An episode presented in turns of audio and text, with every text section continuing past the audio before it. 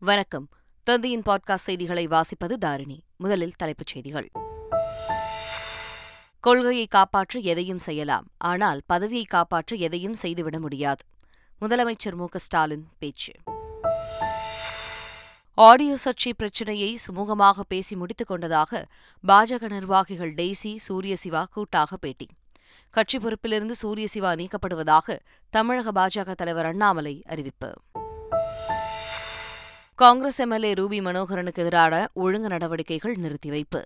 கட்சி மேலிட பொறுப்பாளர் தினேஷ் குண்டுராவ் அறிவிப்பு. கோகுல்ராஜ் கொலை வழக்கில் பிறர் சாட்சியாக மாறிய சுவாதியை இன்று நீதிமன்றத்தில் ஆஜர்படுத்த வேண்டும். யுவராஜ் உள்ளிட்டோர் ஆயுள் தண்டனையை எதிர்த்து தாக்கல் செய்த மனு மீதான விசாரணையில் உயர்நீதிமன்ற மதுரை கிளை உத்தரவு. சிதம்பரம் நடராஜர் கோவிலில் நந்தனார் நுழைந்த கதவின் பூட்டை உடைத்த இளைஞர் கைது. மூன்று பிரிவுகளின் கீழ் வழக்கு பதிவு செய்து போலீசார் விசாரணை. மங்களூர் குக்கர் குண்டுவெடிப்பு குற்றவாளி முகமது ஷாரிக்கை கோவையில் பார்த்ததாக வாடகை கார் ஓட்டுநர் தகவல். வழக்கு விசாரணையை என்ஐஏவுக்கு மாற்ற கர்நாடக அரசு முடிவு. சென்னையில் எட்டாயிரத்தி தொள்ளாயிரம் கோடி ரூபாய் மோசடி செய்த மூன்று நிறுவனங்களின் உரிமையாளர் உள்ளிட்டோர் தலைமறைவு. துப்பு கிடைத்தால் பொதுமக்கள் தகவல் அளிக்கலாம் என காவல்துறை அறிவிப்பு. கத்தாரில் நடைபெற்று வரும் ஃபிஃபா உலகக்கோப்பை கால்பந்து போட்டி. லீக் ஆட்டங்களில் சுவிட்சர்லாந்து போர்ச்சுகல் பிரேசில் அணிகள் வெற்றி. இந்தியா நியூசிலாந்து கிரிக்கெட் அணிகளுக்கு இடையிலான ஒருநாள் கிரிக்கெட் போட்டித் தொடர். முதலாவது ஒருநாள் போட்டி ஆக்லாந்து நகரில் இன்று நடைபெறுகிறது. இனி விரிவான செய்திகள். சென்னை அண்ணா அறிவாலயத்தில் நடைபெற்ற டி. கே. ஸ்ரீனிவாசன் நூற்றாண்டு நிறைவு விழா மற்றும் புத்தக வெளியீட்டு விழாவில் முதலமைச்சர் ஸ்டாலின் பங்கேற்றார். அப்போது பேசிய அவர் பதவியை காப்பாற்ற எதையும் செய்துவிட முடியாது என கூறினார். கொள்கை இருந்தால்தான் கட்சி கட்சி இருந்தால்தான் ஆட்சி என்பதிலே நான் எப்பொழுதும் உறுதியாக இருக்கிறேன். கொள்கையை காப்பாற்றுவதற்காக எதையும் செய்யலாம் எதையும் இழக்கலாம் ஆனால் பதவியை காப்பாற்றுவதற்காக எதையும் செய்துவிட முடியாது. சென்னை தலைமைச் செயலகத்தில் மாற்றுத்திறனாளிகளுக்கான மாநில வாரிய கூட்டம் முதலமைச்சர் மு ஸ்டாலின் தலைமையில் நடைபெற்றது. அப்போது பேசிய முதலமைச்சர் மாற்றுத்திறனாளிகள் மீது சிறப்பு கவனம் செலுத்த வேண்டும் என்பதற்காக அந்த துறையை தமது தனி கவனிப்பில் வைத்திருப்பதாக தெரிவித்தார். சென்னை மாவட்டத்தில் மாற்றுத்திறனாளிகளுக்கான அலுவலகம் ஒரு கோடியே ஐம்பத்தி ஒரு லட்சம் ரூபாய் செலவில் அமைக்கப்படவிருப்பதாக அவர் கூறினார். மாற்றுத்திறனாளிகளுக்கான உரிமைகள் திட்டம் உலக வங்கி நிதியுடன் ஆயிரத்தி எழுநூற்று அறுபத்தி மூன்று கோடியே பத்தொன்பது லட்சம் ரூபாய் செலவில் துவங்கப்பட உள்ளதாகவும் முதலமைச்சர் ஸ்டாலின் தெரிவித்தார். திமுகவில் புதிதாக நியமிக்கப்பட்டுள்ள இளைஞரணி நிர்வாகிகளுடன் உதயநிதி ஸ்டாலின் ஆலோசனையை மேற்கொண்டார். சென்னை ஆழ்வார்பேட்டை இல்லத்தில் நடைபெற்ற இந்த ஆலோசனையில் ஜோயல் பிரபு உட்பட திமுக இளைஞரணி துணை செயலாளர்கள் ஒன்பது பேர் பங்கேற்றனர்.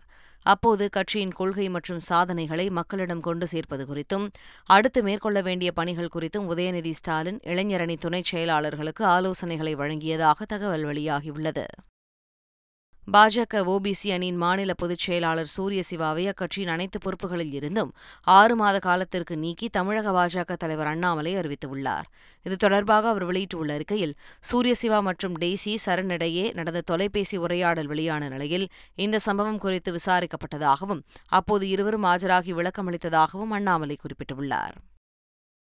ஆடியோ சர்ச்சை விவகாரத்தில் இருவரும் பரஸ்பரம் பேசி பிரச்சினையை முடித்துக் கொண்டதாக பாஜகவின் டேசி சூரிய சிவா கூட்டாக பேட்டியளித்துள்ளனர். தமிழ்நாடு காங்கிரஸ் கமிட்டி அலுவலகத்தில் நடைபெற்ற ஒழுங்கு நடவடிக்கை குழு கூட்டத்தில் ஆஜராகாததால் நாங்குநேரி சட்டமன்ற உறுப்பினர் ரூபி மனோகரன் அக்கட்சியிலிருந்து இடைநீக்கம் செய்யப்பட்டார். இந்நிலையில் ரூபி மனோகரன் இடைநீக்கம் செய்யப்பட்டதை நிறுத்தி வைப்பதாக காங்கிரஸ் கட்சியின் மேலிட பொறுப்பாளர் தினேஷ் குண்டுராவ் தெரிவித்துள்ளார்.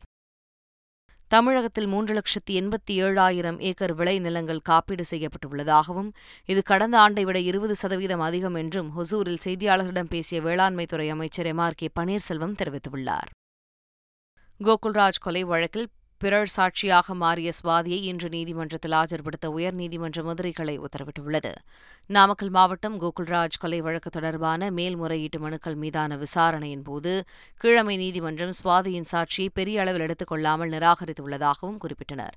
சுவாதியை மீண்டும் சாட்சியாக விசாரிக்க மேல்முறையீட்டு நீதிமன்றம் விரும்புவதாக கூறிய நீதிபதிகள் சுவாதியை இன்று ஆஜர்படுத்த வேண்டும் என உத்தரவிட்டனர்.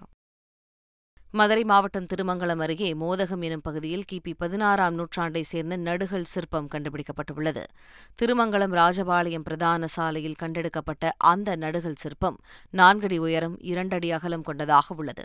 அதில் ஓர் ஆண் பெண் சிற்பம் வலது காலை மடித்து இடது காலை நீட்டி அமர்ந்த கோலத்தில் செதுக்கப்பட்டுள்ளது. ஆண் காலில் அணிந்திருக்கும் கழல் வீரத்தை பறைசாற்றுவதாக அமைந்துள்ளது. பெரிய கொண்டை அலங்காரத்தோடு பெண் சிற்பம் வடிவமைக்கப்பட்டுள்ளது. இந்த நடுகள் சிற்பத்தில் இருப்பது குறுநில மன்னர் பரம்பரையைச் சேர்ந்தவராக இருக்கலாம் என வரலாற்று ஆய்வாளர்கள் தெரிவித்துள்ளனர். சிதம்பரம் நடராஜர் கோவிலில் நந்தனார் நுழைந்த கதவின் பூட்டை உடைத்த இளைஞரை போலீசார் கைது செய்தனர். சிதம்பரம் அருகே உள்ள மணலூர் கிராமத்தைச் சேர்ந்த ஆனந்த் என்ற இளைஞர் நந்தனார் நுழைவு பகுதியில் உள்ள கதவின் பூட்டை உடைத்துள்ளார். போலீசார் அனந்தை கைது செய்து அவர் மீது மூன்று வழக்குகளின் பேர் வழக்கு பதிவு செய்தனர். சென்னை உயர்நீதிமன்ற பொறுப்பு தலைமை நீதிபதி ஜே ராஜா நீதிபதி வேலுமணி உள்ளிட்ட ஏழு நீதிபதிகளை மாற்ற கொலீஜியம் பரிந்துரைத்துள்ளது. சென்னை உயர்நீதிமன்ற பொறுப்பு தலைமை நீதிபதி டி. ராஜாவை ராஜஸ்தான் உயர்நீதிமன்றத்திற்கும் நீதிபதி வி. எம். வேலுமணியை கொல்கத்தா உயர்நீதிமன்றத்திற்கும் மாற்ற பரிந்துரைக்கப்பட்டுள்ளது. இதேபோன்று ஆந்திர உயர்நீதிமன்ற நீதிபதி பட்டு தேவானந்த் தெலங்கானா உயர்நீதிமன்ற நீதிபதி டி. நாகார்ஜுன் ஆகியோர் சென்னை உயர்நீதிமன்றத்திற்கு மாற்ற கொலீஜியம் பரிந்துரை செய்துள்ளது. தமிழகத்தில் மின் கட்டணம் செலுத்த ஆதார் எண் கட்டாயமாக தேவைப்படுவதால் இணையதளத்தின் மூலம் மின் கட்டணம் செலுத்துவதில் சிக்கல் ஏற்பட்டுள்ளது. சுமார் இரண்டு கோடி முப்பது லட்சம் பேர் மின் இணைப்பு நுகர்வோர்களாக உள்ள நிலையில் இதில் அறுபத்தி ஐந்து சதவிகிதம் பேர் மின் கட்டணத்தை ஆன்லைனின் மூலம் செலுத்துகின்றனர். இந்நிலையில் நான்கு புள்ளி ஐந்து லட்சம் பேர் மட்டுமே ஆதார் அட்டையை இணைத்து உள்ளதாக கூறப்படுகிறது. இந்நிலையில் மின் கட்டணம் கட்டுவதற்கான அவகாசம் முடிய குறைவான நாட்களே உள்ள நிலையில் மின்சார வாரிய இணையதளம் முடங்கியுள்ளதாக பொதுமக்கள் புகார் தெரிவித்துள்ளனர். எனவே ஆதார் எண் இல்லாமல் மின் கட்டணம் கட்டுவது குறித்து சென்னையில் மின்வாரிய அதிகாரிகள் ஆலோசனை நடத்தியதாக தகவல் வெளியாகியுள்ளது. சென்னை தாம்பரம் அருகே ஜிஎஸ்டி சாலையில் பயணிகளுடன் சென்று கொண்டிருந்த குளிர்சாதன பேருந்தின் மேற்கூரையிலிருந்து திடீரென புகை வந்ததால் பரபரப்பு ஏற்பட்டது. சென்னை பிராட்வேவிலிருந்து தாம்பரம் நோக்கி பயணிகளை ஏற்றிக் கொண்டு சென்ற அந்த ஏசி பேருந்து தாம்பரம் வட்டாட்சியர் அலுவலகம் அருகே சென்றபோது பேருந்தின் மேற்கூரையிலிருந்து புகை வருவதை கண்ட பொதுமக்கள் கூச்சலிட்டதால் நிறுத்தப்பட்டது. பேருந்திலிருந்து பயணிகள் அலறி அடித்தபடி வெளியேறினர். இதனால் பரபரப்பு ஏற்பட்டது. செங்கல்பட்டு அரசு மருத்துவமனையில் நான்காவது முறையாக லிப்ட் அருந்து விழுந்ததால் பரபரப்பு ஏற்பட்டது. லிப்டில் பனிரண்டு பேரை பயணித்தபோது லிப்டை தாங்கிச் செல்லும் இரும்பு கம்பிகள் உடைந்து லிப்ட் முதல் தளத்தில் நின்றது.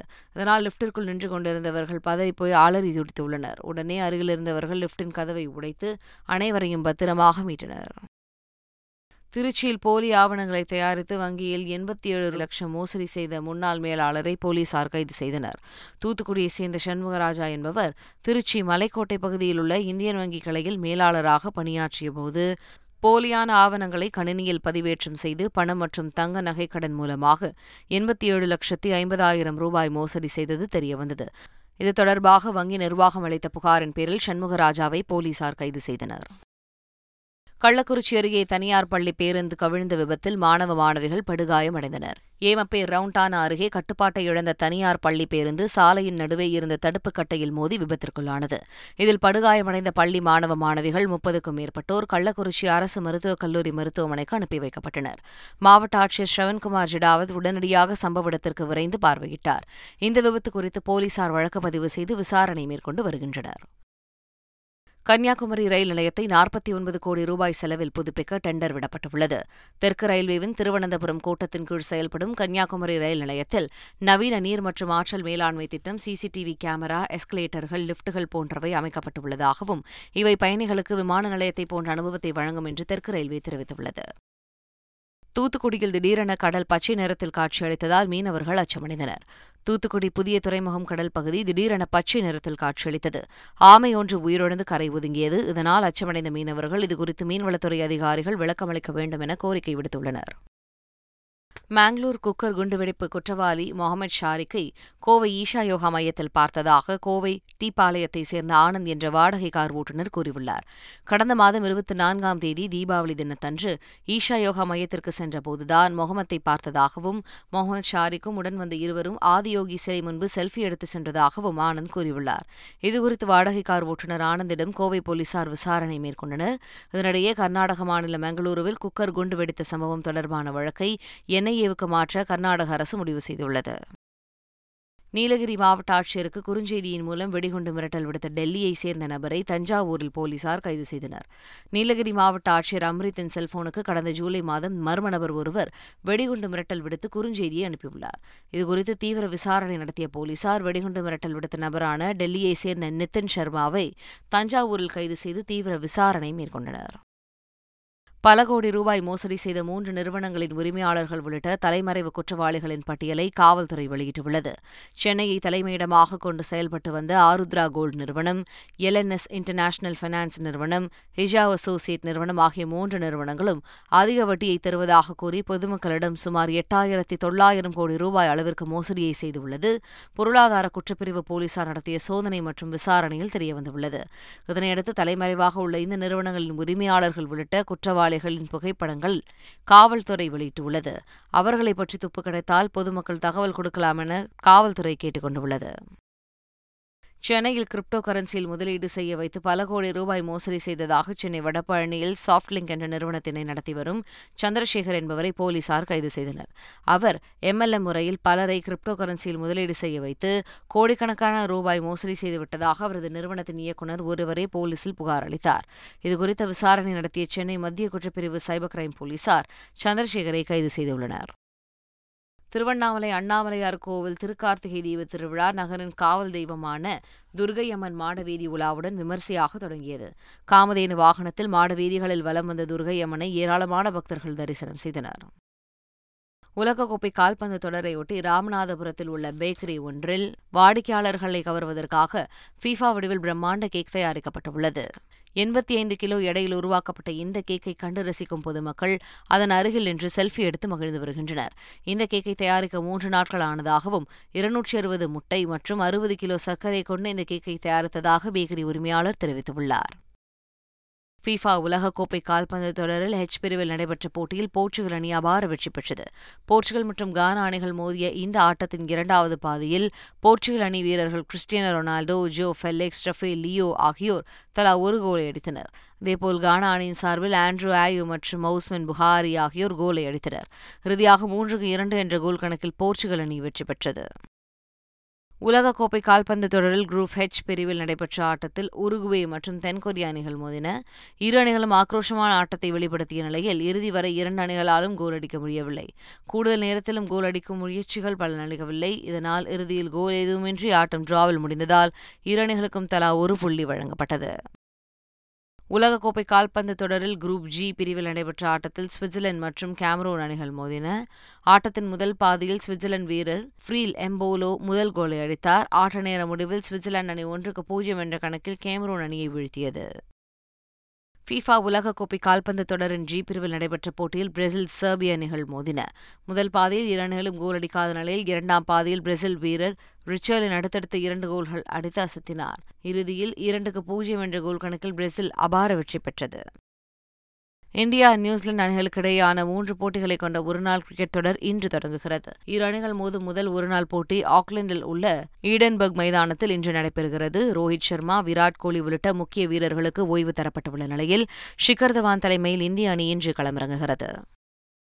மீண்டும் தலைப்புச் செய்திகள். கொள்கையை காப்பாற்ற எதையும் செய்யலாம். ஆனால் பதவியை காப்பாற்ற எதையும் செய்துவிட முடியாது. முதலமைச்சர் மு ஸ்டாலின் பேச்சு. ஆடியோ சர்ச்சை பிரச்சினையை சுமூகமாக பேசி முடித்துக் கொண்டதாக பாஜக நிர்வாகிகள் டெய்சி சூரியசிவா கூட்டாக பேட்டி. கட்சி பொறுப்பிலிருந்து சூரியசிவா நீக்கப்படுவதாக தமிழக பாஜக தலைவர் அண்ணாமலை அறிவிப்பு. காங்கிரஸ் எம்எல்ஏ ரூபி மனோகரனுக்கு எதிரான ஒழுங்கு நடவடிக்கைகள் நிறுத்தி வைப்பு. கட்சி மேலிட பொறுப்பாளர் தினேஷ் குண்டுராவ் அறிவிப்பு. கோகுல்ராஜ் கொலை வழக்கில் பிறழ் சாட்சியாக மாறிய சுவாதியை இன்று நீதிமன்றத்தில் ஆஜர்படுத்த வேண்டும். யுவராஜ் உள்ளிட்டோர் ஆயுள் தண்டனையை எதிர்த்து தாக்கல் செய்த மனு மீதான விசாரணையில் உயர்நீதிமன்ற மதுரை கிளை உத்தரவு. சிதம்பரம் நடராஜர் கோவிலில் நந்தனார் நுழைந்த கதவின் பூட்டை உடைத்த இளைஞர் கைது. மூன்று பிரிவுகளின் கீழ் வழக்கு பதிவு செய்து போலீசார் விசாரணை. மங்களூர் குக்கர் குண்டுவெடிப்பு குற்றவாளி முகமது ஷாரிக்கை கோவையில் பார்த்ததாக வாடகை கார் ஓட்டுநர் தகவல். வழக்கு விசாரணையை என்ஐஏவுக்கு மாற்ற கர்நாடக அரசு முடிவு. சென்னையில் எட்டாயிரத்தி தொள்ளாயிரம் கோடி ரூபாய் மோசடி செய்த மூன்று நிறுவனங்களின் உரிமையாளர் உள்ளிட்டோர் தலைமறைவு. துப்பு கிடைத்தால் பொதுமக்கள் தகவல் அளிக்கலாம் என காவல்துறை அறிவிப்பு. கத்தாரில் நடைபெற்று வரும் ஃபிஃபா உலகக்கோப்பை கால்பந்து போட்டி. லீக் ஆட்டங்களில் சுவிட்சர்லாந்து போர்ச்சுகல் பிரேசில் அணிகள் வெற்றி. இந்தியா நியூசிலாந்து கிரிக்கெட் அணிகளுக்கு இடையிலான ஒருநாள் கிரிக்கெட் போட்டித் தொடர். முதலாவது ஒருநாள் போட்டி ஆக்லாந்து நகரில் இன்று நடைபெறுகிறது. இத்துடன் செய்திகள் நிறைவடைந்தன.